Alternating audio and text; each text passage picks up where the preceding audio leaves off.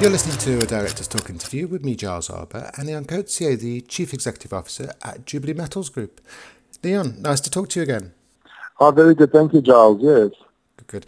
Now, since we last spoke, you've released interim results for the six months ended 31st of December and an update on the company in regards to COVID 19.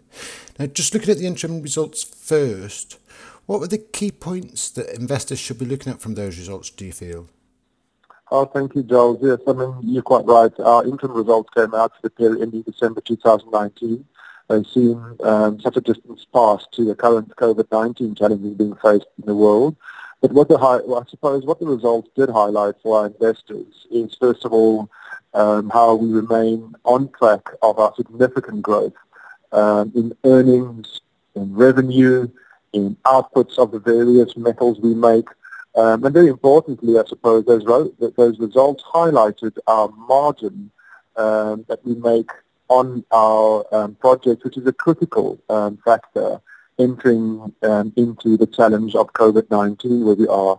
You know, some brief highlights at the time was that we showed earnings increased by, you know, seven times uh, over the past six months. In fact, the past six months, our earnings uh, was higher than the previous 12 months earnings um, for the company, um, and that's continued through this period um, because our earnings growth is really driven by the fact of some improved efficiencies, of course, but very importantly, um, our, our PGM project from Windsor coming on stream, and that also started to produce PGM ounces and being reflected uh, in our earnings. So it was a very, very strong performance by the team uh, for that period. Brilliant. Now, when results were published, you said that operations were pretty much unaffected by COVID 19 at the time. Is that still the case? Well, yes, I mean, it's a challenging period, no doubt, um, for, for the groups. Uh, but what Jubilee has been successful in is because of we are a surface processing company, which is very important, we do not employ large numbers of people, nor are they densely populated on our facilities because of the automation level of our facilities.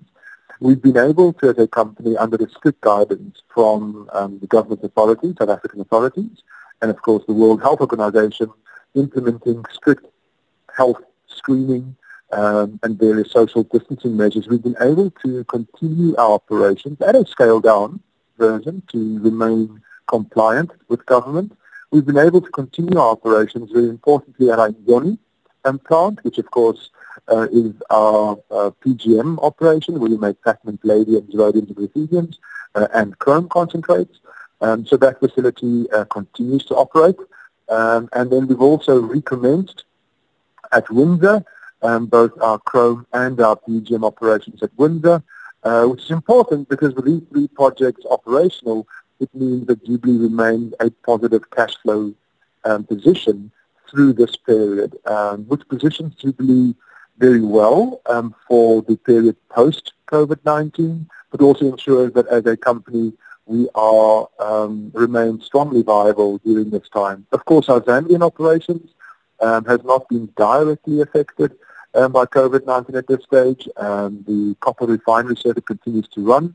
All we've done um, because of the ability to move equipment across borders is we've halted um, the capital investment into the Kabwe project for now, um, and we recommence that as soon uh, as the various regulations and restrictions uh, preventing the movement of equipment uh, into Zambia has been lifted.